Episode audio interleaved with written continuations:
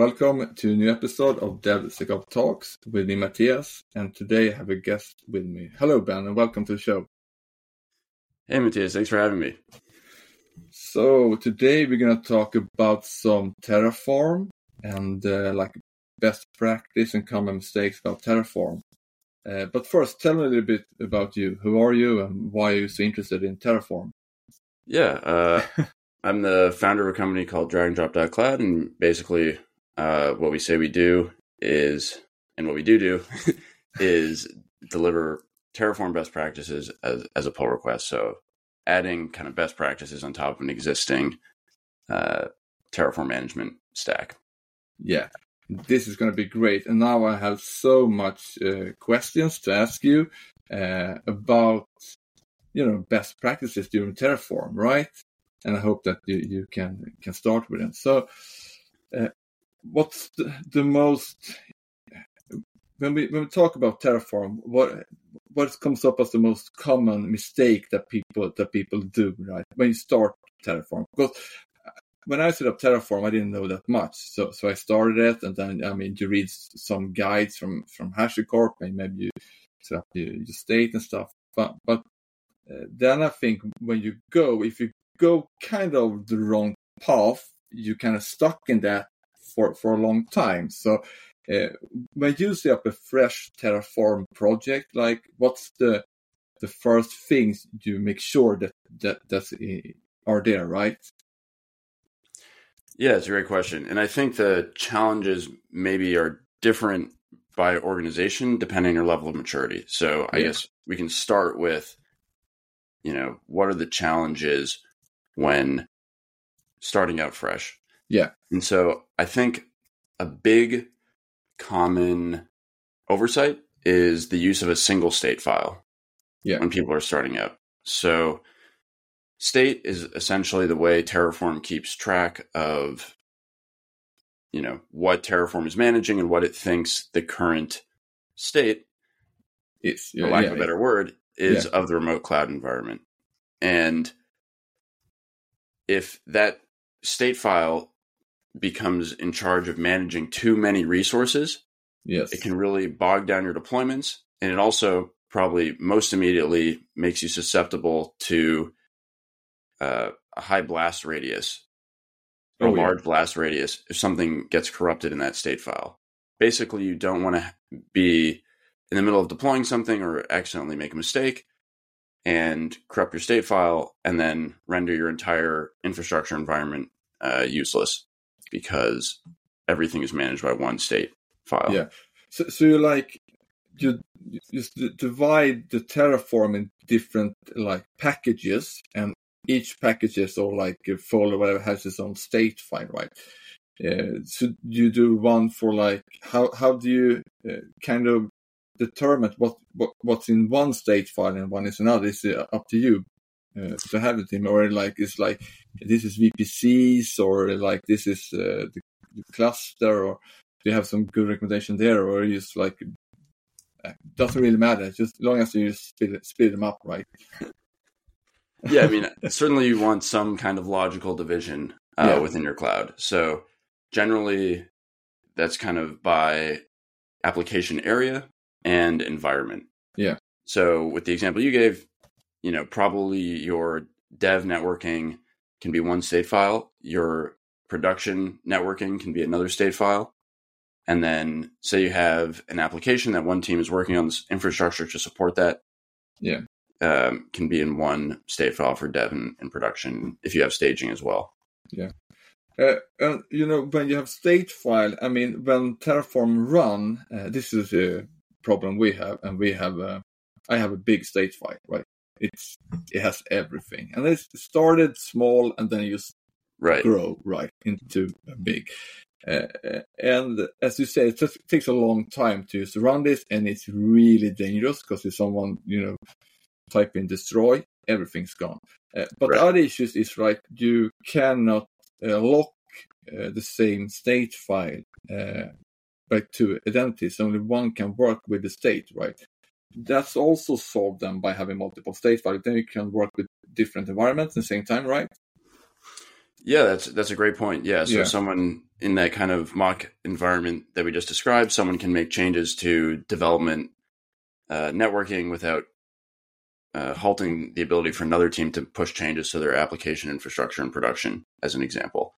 Yeah. And uh, yeah, it's it's much faster because if you have everything all in one state file, Terraform needs to make API calls to the cloud provider for your entire infrastructure, which yeah. uh, is pretty cumbersome. it is, it is. And, and where, where, do you keep your state file if you can choose them? Yeah. Where do you store them?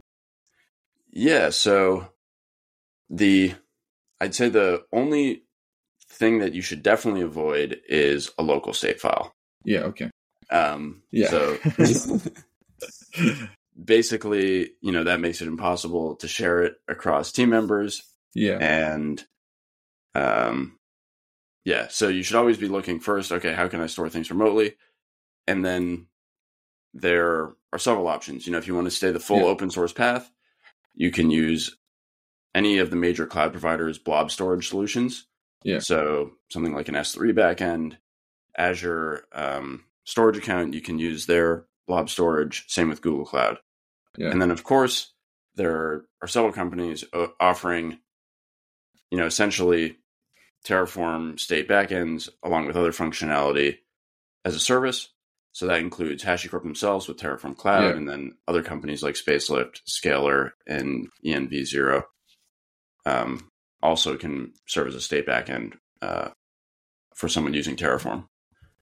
Yeah, so that is great. So I mean, th- this is a good practice. You want to split up the state file in in small, like not too big, and you want to store them uh, somewhere remote, so more people can access at the same time, right?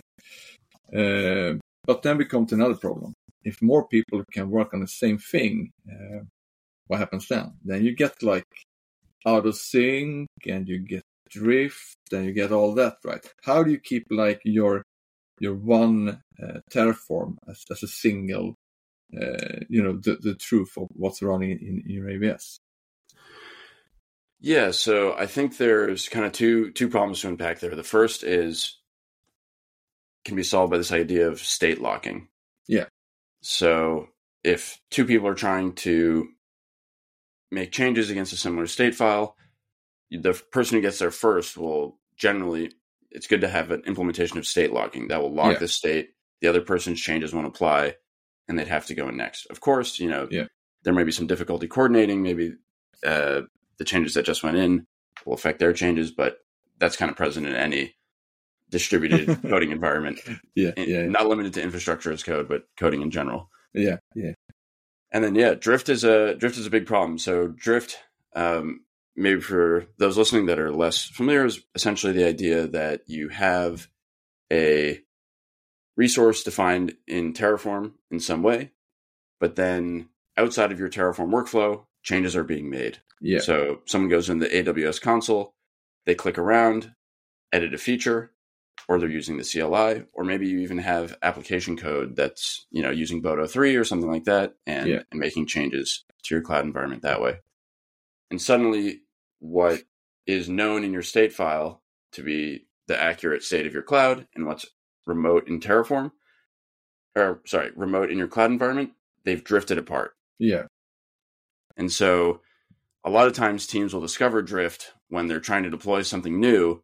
They run Terraform plan. Yeah. And they see this massive list of changes that they weren't anticipating. And they're like, yeah. whoa, what's going on here? What is this? What is this? And they always start with like destroy. And then it's like, oh, oh, oh, yeah. Yeah, drifting is, is a big concern. Uh, um, I mean, you, you want to, you don't want to, it's, it's hard because you don't want to have people going into the AWS console and click things around, but sometimes uh, you need to make, things can happen in production and then you need to get in like resolve the issue and, and, and then when you're on Terraform plan you, you, get the drift and then you need to actually you know commit what you have changed in that sense it's, it's good right uh, and yeah yeah and it's it's just a painful time to be sidetracked from your workflow because usually yeah. people are running terraform plan because they want to deploy a change yeah and it's a painful time to be like ah oh, now i need to spend you know, I need to track down who who changed this uh, EC2 instance size and things like that. Am I going to break something if I overwrite this change. So yeah, yeah, try to it's a painful it. time to have to go through that process. Yeah, yeah. And and when you run uh, Terraform, you have like different commands, right? You have like the, the init command that just init things, and then you have like the plan that we like see what uh, what has to be changed, and then they have apply. But now the next question for for you, how do you like uh, run your Terraform command? Have you like do you have a local Terraform that you apply, or do you run it in a CI/CD tool? You run plan on your device, and then apply? I mean, they make the changes in the CI tool, or like how do you invoke uh, your Terraform commands into different stages? Yeah, absolutely. Um, so I'd say again, there's a kind of clear way not to do things, which yeah. I'll describe, and then there's you know other ways of kind of getting at the same same process. So yeah. the clear way not to do things is to rely on Terraform deployments through someone running Terraform plan and apply locally on their own computer. Um, because basically that me- that implies that they can deploy anything uh, through their their local terminal. Yeah, and they'd also, as a result, it implies that they have full write access to the cloud and some credentials uh, on their local machine. Yeah. So yeah, poor visibility with that method we don't want to do that. The kind of one of the best practices is to have things go kind of in a GitOps workflow, essentially. Yeah. So you open a pull request with the infrastructure as code changes you have, and then usually after approval, you can, you know, merge that code into the main branch and then have an automated process to plan and apply based off of what is now in that main branch. Um, yeah, cool. Yeah. So, um, yeah, let's talk about more this GitOps workflow here because that's really interesting as well. Because uh, uh, uh yeah, it's a GitOps workflow. It's not a pull uh, based, but but you merge in your your changes then with help. But you need to test them, of course. You need to have maybe able to able to run plan on your local so you can see the changes, and now you know that this is going in and it looks okay.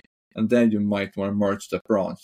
And now in the pipeline, you uh, kind of run the uh, maybe like the init and plan in merge request, and then maybe the apply in master, or so like now it's in, something like that. Yeah, so I think usually it's almost like the the checks you were describing fit really well within like a CI pipeline. Yeah. So you know, you open the new pull request, maybe run at that time a a Terraform plan, get see the output. What's really nice about Terraform, uh, when it's a source of truth as your cloud and the large community it has, you can go beyond just saying, "Are these changes what I expect them to be?" You can actually use other community tools to validate for cost um, ahead of deploying code, and you can check for security vulnerabilities prior to deploying infrastructure. Whoa, so, whoa, what are you meaning now? How can you check this? This is I, I never heard about this before. Yeah, uh, so absolutely. So uh, I'm not affiliated with these community tools, but yeah. um, they're they're pretty awesome. So one on the cost side of things is called InfraCost. Yeah, and that will essentially you know scan your Terraform and give you an estimate on oh, cool. monthly expected cost for that resource based off how it's described in Terraform. Yeah. Ah, cool, cool, cool. So it just calculates them from the AWS cost, uh, like es- estimate how much resource it's going to use, right? Yeah, exactly. It'll say, hey, this is an EC2 instance. This is the image size. Here's some ah, other characteristics. Cool. This is going to cost you that much. So you can see before you actually, you know, run Terraform apply. Yeah. What this what this is going to cost you. It's going to be fun for uh, the product manager, maybe, or the, like the other teams to look, but maybe not for a developer and for us ops. We just want to have it run. Like, no, no, I don't care. Just make it run. Yeah. Uh, uh like, whoa, this is a three thousand dollar pull request. Uh, yeah, yeah, yeah. what's going on here? it's gonna be stopping that. Ah, that's that's cool. And what was the other uh, community? One was cost, and other was like security to do like linting or like does it check really if you open up ports and things like that as well? Yeah, so you can do linting. Um, just like any other code. And there's other tools like something called Checkov or TFSec, or Terrascan.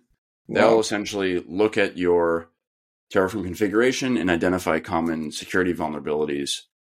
Uh, for example, say, hey, you're allowing HTTP connections over this endpoint. You should only be allowing HTTPS. So, kind of when Terraform's that source of truth, it's really awesome because you can use some of these great community tools and Yeah. uh, proactively identify these issues before they get deployed. Um, Wow, uh, this is really cool. So- then, if, if we go back, like have a state file and just chunk it up to small state file, store them Yeah. remotely, have a lock, only allow developers to run uh, plan, not apply. So you check in your changes into your, your pipeline, and now you can check that you don't break any security things like open a port. You can also see that you don't spin up any things that will cost you a lot of money and, and then after everything is approved, then you can apply your changes to, to, to AWS. Wow, this is great. So, so Yeah. yeah. the next thing then, how, how do you keep like the Terraform to the source of the truth here? Do you want to keep that as like, uh, you don't want to have other services coming in, like you only want to have things running from, from your code, right? Infrastructure as code through, like, uh, how can you keep that running? How do you do with access, for example? I mean, when when you want to have like when you set up a Terraform and you want to give Terraform more access, uh, how do you can you grant can it grant itself more access to what's needed? Is that possible? Yeah, I don't think it can grant itself access directly because the permissions needed to grant itself access would be pretty elevated. Yeah. So you'd still need those initial permissions. yeah, yeah, yeah. Um, yeah, so from an access perspective, um, a lot of those managed offerings that I described previously, Yeah. you know, they'll have ways of integrating with AWS or your cloud provider, getting access that way.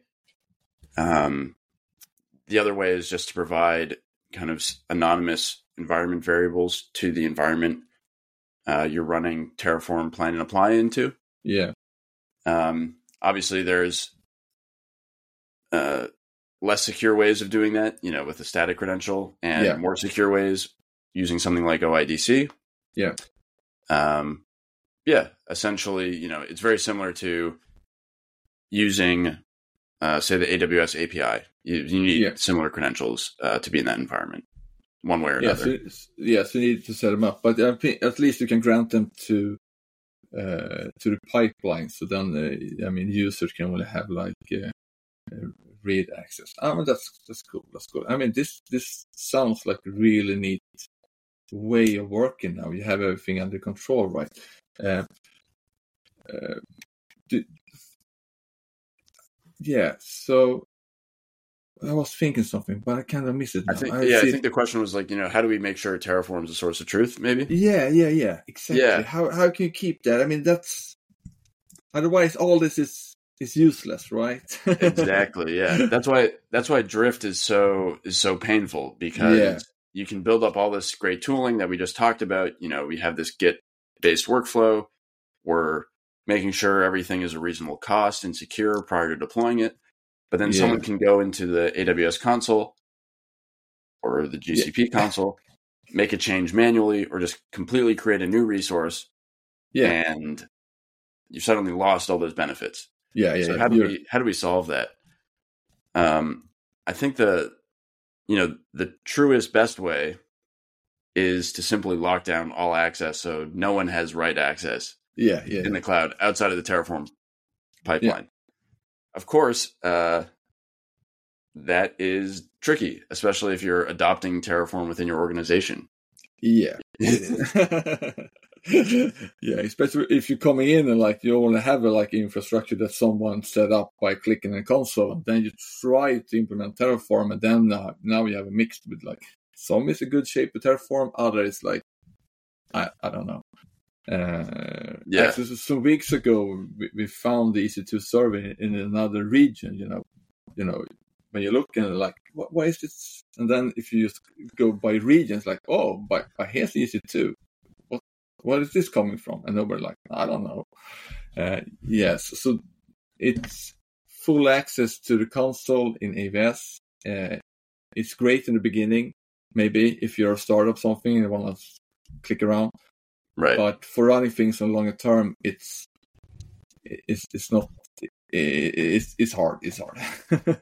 right, especially as you want to scale or you know yeah. replicate things across environments.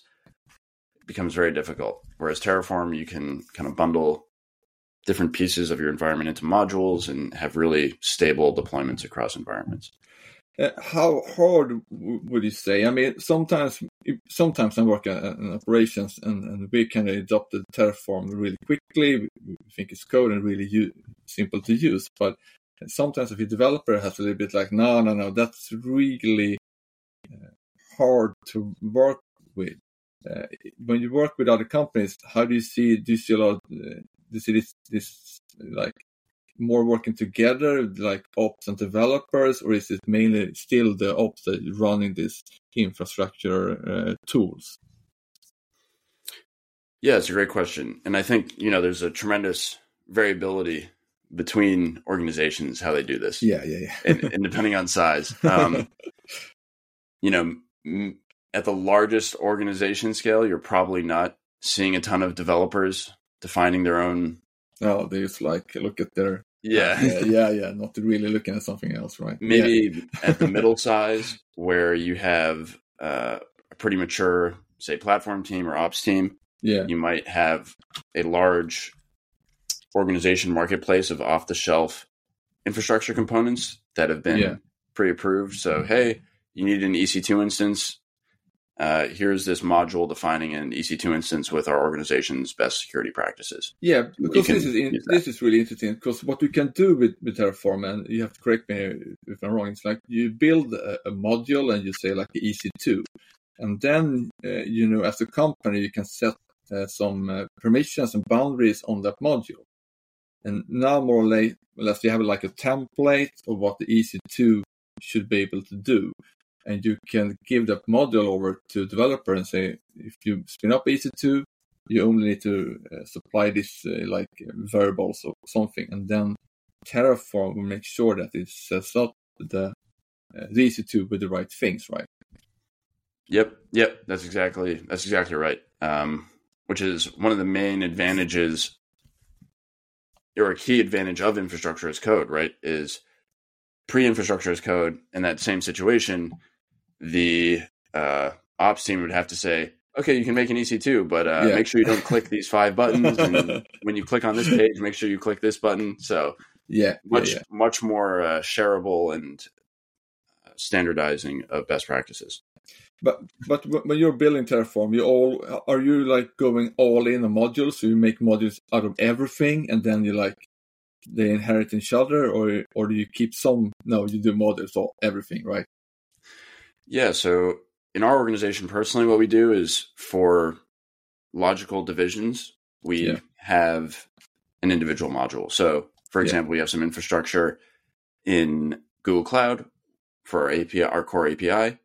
That's bundled into a module. Yeah. So when we want to deploy that into another environment, say staging or production, it's really easy. We simply you know, reference that same module, add a few variables, and then suddenly we have our our API uh, up and running in the next environment. Yeah. Yeah. So you're basically also using Terraform not only for setting up like the infrastructure and then deploying that, using Terraform for actually deploying your, your services as well, and uh, making sure that they're running. Um, maybe not as much making sure they're running, but certainly, you know, if you're container based, yeah. then you can specify, hey, reference this container image and pull oh, that in to the compute. So that's essentially where that comes in ah, on our side. Cool, yeah. Cool. Yeah. I mean, I mean, one of the other things as well, we talked about more or less like Terraform here against AWS, but it can do a, lot more, right? Sorry, can you can you repeat yeah, that? We talked about like Terraform against the cloud providers, but it, it can do a lot more in cloud, right? Not only set up like uh, EC2s, you can start containers and, and uh, like I know it can run like Kubernetes commands against the EKS clusters as well, so you can do a lot more, right? Yeah, yeah, absolutely. Um, I think fundamentally, Terraform is a API management tool. it yeah. happens to be that you know people really use it for managing cloud provider APIs, but you know that you can create a Spotify playlist as one example using Terraform. yeah, that's cool. So you can have something playing when you're releasing like different uh, tracks, maybe depending on the application. That would be exactly. fun, right? That sounds like a hack day project, right? so, so we talked about this. We set up like a really nice workflow, I think, right, with all the tools, and you want to make sure that uh, that you don't have any drift other things. But, but uh, I mean, now I know that you have your tool here, like dragondrop. Is that right? Yes. Yep. Yeah. And you can actually stop, uh, like, detect drift and alert on that. Yeah, yeah. So basically, the foundation of dragondrop is an open source tool we maintain called Cloud Concierge. Yeah. And Cloud Concierge, what it does essentially is proactively scan your cloud environment for drift. And then yeah. the other thing it scans for is uncodified resources. Okay, okay. Um, but but are you saying that you will pick up resources that are like people clicked in? Exactly. Yeah. So completely uncontrolled by Terraform. So we'll ah. detect both of those things. Yeah. And then output the results into your version control system directly as a pull request. So um, that pull request will tell you what resources have drifted, and they'll also tell you they'll also have include the generated code and import statements for resources not currently managed by Terraform. Now I need to stop here. Are you saying that uh, you will generate Terraform from the current uh, AWS running? Yes, that's exactly it. So, in, in that, uh, uh, yeah, yeah, sorry, go ahead. no, um, we, we, we, I haven't heard. I haven't heard about anybody that can uh, like scan AWS and and get the data from AWS in a like a, a, way that you can look at it, like in Terraform or some other. I think there's a lot of companies trying to do this, like. Uh, yeah, you're getting the data from the because that's the biggest concern, you know. As we said before, you come to a company, whatever, and you're like, "What is running here? I don't know." Right. Right. Yeah. So we'll automate. We'll automate that oh, uh, cool. part of the process. to do some exploration uh, of the cloud environment, compare it to what's currently in your Terraform state files, and then give you that that difference. Um, another thing that I think ties to something that came up earlier is you know the best practice ultimately is most the vast majority of changes going through that Terraform workflow. Yeah. So we can actually tie into something like AWS CloudTrail and say, hey, oh. who actually caused this drift in the first place? And we'll yeah, flag yeah, that yeah. for you in, in, that report. Or, you know, who created this ah. EC2 instance outside of Terraform? And we'll flag that to you in your report. So you can hopefully kind of, you know, move your organization more towards solely uh, GitOps. Yeah, but that's nice. I mean, one of the things like sometimes you don't want to block, you want to like highlight the issue, right? And this right. would be one one of the tools then. Cool, but but uh, okay, and where where does the tool? Uh, when we talked about this perfect you know workflow we described before, right? when when are your tool like chunking in here? Is it like at the the merge request or at what uh, what state is it jumping in? Yeah, so generally we can think of it kind of running uh, regularly at some cadence in the background. Yeah. So you know, scanning different subsets of your cloud on a regular cadence and alerting you to when drift occurs proactively through yeah. a pull request. Yeah. Ah, cool, cool, cool. Okay, I, I think uh, there was a lot of information here really quick as well. Uh, I having uh, hard come up with, with, more difficult questions for you, Ben. Uh, but I mean, if you talked about uh, common mistakes, if you go back to that, like what's what's what do you see mostly are the common mistakes that people do? Is it like the storing the, the state file wrong? Is it like big state files or like is it the crazy looping in Terraform, like where where where do you see the most common issues with Terraform, like the common mistakes that people do? Yeah, I think I think the biggest issues there's no single one, but generally the same pattern is essentially it starts as something that seems innocuous at first, Yeah.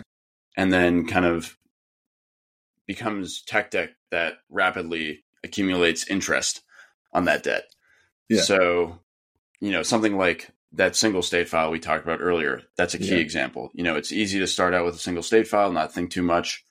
Um, and then before you know it, your plan and applies are taking forever and you're at risk of losing all of your infrastructure in, in one state file corruption Yeah, or losing your infrastructure management. Similarly, you know, not starting out using modules for different groupings of resources can be another uh, key one. You know, it's easy to just say, okay, I need this S3 bucket and I need Yeah. it to talk to this Lambda, et cetera. Yeah. But it makes it very painful when it comes time to scale and comes time to replicate across environments. Yeah. So yeah, So- similar. I, I'd say that's kind of the general theme um, of most most issues that people can make uh, damn, in just, just like pointing my two things that I haven't made my Terraform. Uh, damn it. yeah, I uh, yeah, uh, damn, I need to to, to do. Then. Uh, uh, it, I mean, Terraform become like the the one tool, right? Right, that everybody does. But do you see uh, any other tool coming up and trying to, to do the same as, as Terraform do, or like, can, can it be something around it? Yeah, so I think certainly um, people familiar with the Terraform space will know that there's recently a, a pretty large fork of Oh the yeah, Terraform yeah. project. So it'll be interesting to see how how that continues. Yeah, Um, I'd say that's the most uh, direct competitor for Terraform simply because the switching cost is theoretically going to be Yeah. very low between those two tools. yeah, um, is, it is, it is. Certainly, the competition between the two of them will enable more features. Um, But but you still see like the Terraform and the OpenTofu as like one of the competition. The other ones, I mean, we kind of ditched Ansible a long time ago. We couldn't keep up, right? But I mean, Pulumi is that something you just like think about, or I mean, uh, Yeah. So I think Pulumi, uh, the key difference between something like Pulumi and Terraform is Terraform is primarily written in what's called HCL. It's Yeah. Kind of like this very readable configuration language almost. yeah, Um, whereas Pulumi is written in, uh, you know, a native programming language. You write Yeah, your Pulumi infrastructure as code using Go, Python, TypeScript, etc. And so it can be much better for, say, a uh, developer-heavy DevOps team, as Yeah. an example, who doesn't want to have to learn HCL, who really Yeah. likes using their uh, tool of choice. You know, there are trade offs having something that's kind of less uh, declaratively written. Yeah. So, you know, things can get pretty complex quickly in a programming Yeah. language in a way that they're much more visible and readable using something Yeah. like HCL. Um, so that's just a trade off. It, it depends on your organizational preferences. Um, the other challenge with Pulumi is just the community is smaller. So some of those tools I mentioned around, you know, cost estimation, security scanning, yeah, it is harder to in- include in a kind of pre-built way into your Pulumi pipelines. Yeah. Yeah. cool. Uh, I think we're kind of ending, uh, coming up to time around 35 minutes. But I mean, if, if we go back now and s- summarize, I mean, the perfect Terraform workflow, right? Uh, first, we, we need to set them up right. We need to have like the state file and the lock, and we have the state file remote, and then we chunk up the the state file in multiple things. And it doesn't really matter how you do it, as, as long as you have some structured way, right? Yeah. And, and make it reasonable, you know. yeah, it's a good example. Make it reasonable, right? Uh, and, and then you want to control who execute the change, right, into your environment. You want to have that control. So you won't give that to to developer. You want to have that in, in your pipeline, right? Uh, yep. and by doing that, you can add all all these tool cool tools that that you talked about, like how much will they actually cost my company, right? Security, and you can add your uh, tool as well, dragondrop. That will just change the diff and visualize all these things before uh, you're ready to, to uh, you know run that apply change it to, to your infrastructure, right? Yep. Uh, and and uh, really, this is the perfect setup. Uh, but you also need to lock down your AWS, right? From people that can with long fingers that clicking changes, right? Yep, yep. Or folks who who love the CLI, you know. Time, yes. time to use Terraform. Sounds good. Ben, it was nice having you here. Then you have last words you want to add uh, to the show. We, will, of course, add uh, the show notes with, with links to, to, your profile and to uh, your product and all that. Uh, other, other else, last words here? No, I, I think uh, I think you summarized things well, and uh, thanks for having me on. Good, good yeah. chatting. Thanks, man. It was great having you here. You have been listened to the DevSecOps podcast with Mattias Andrey and Julien. For more podcast and notes go to the webpage devsecops.fm. Thanks for tuning in.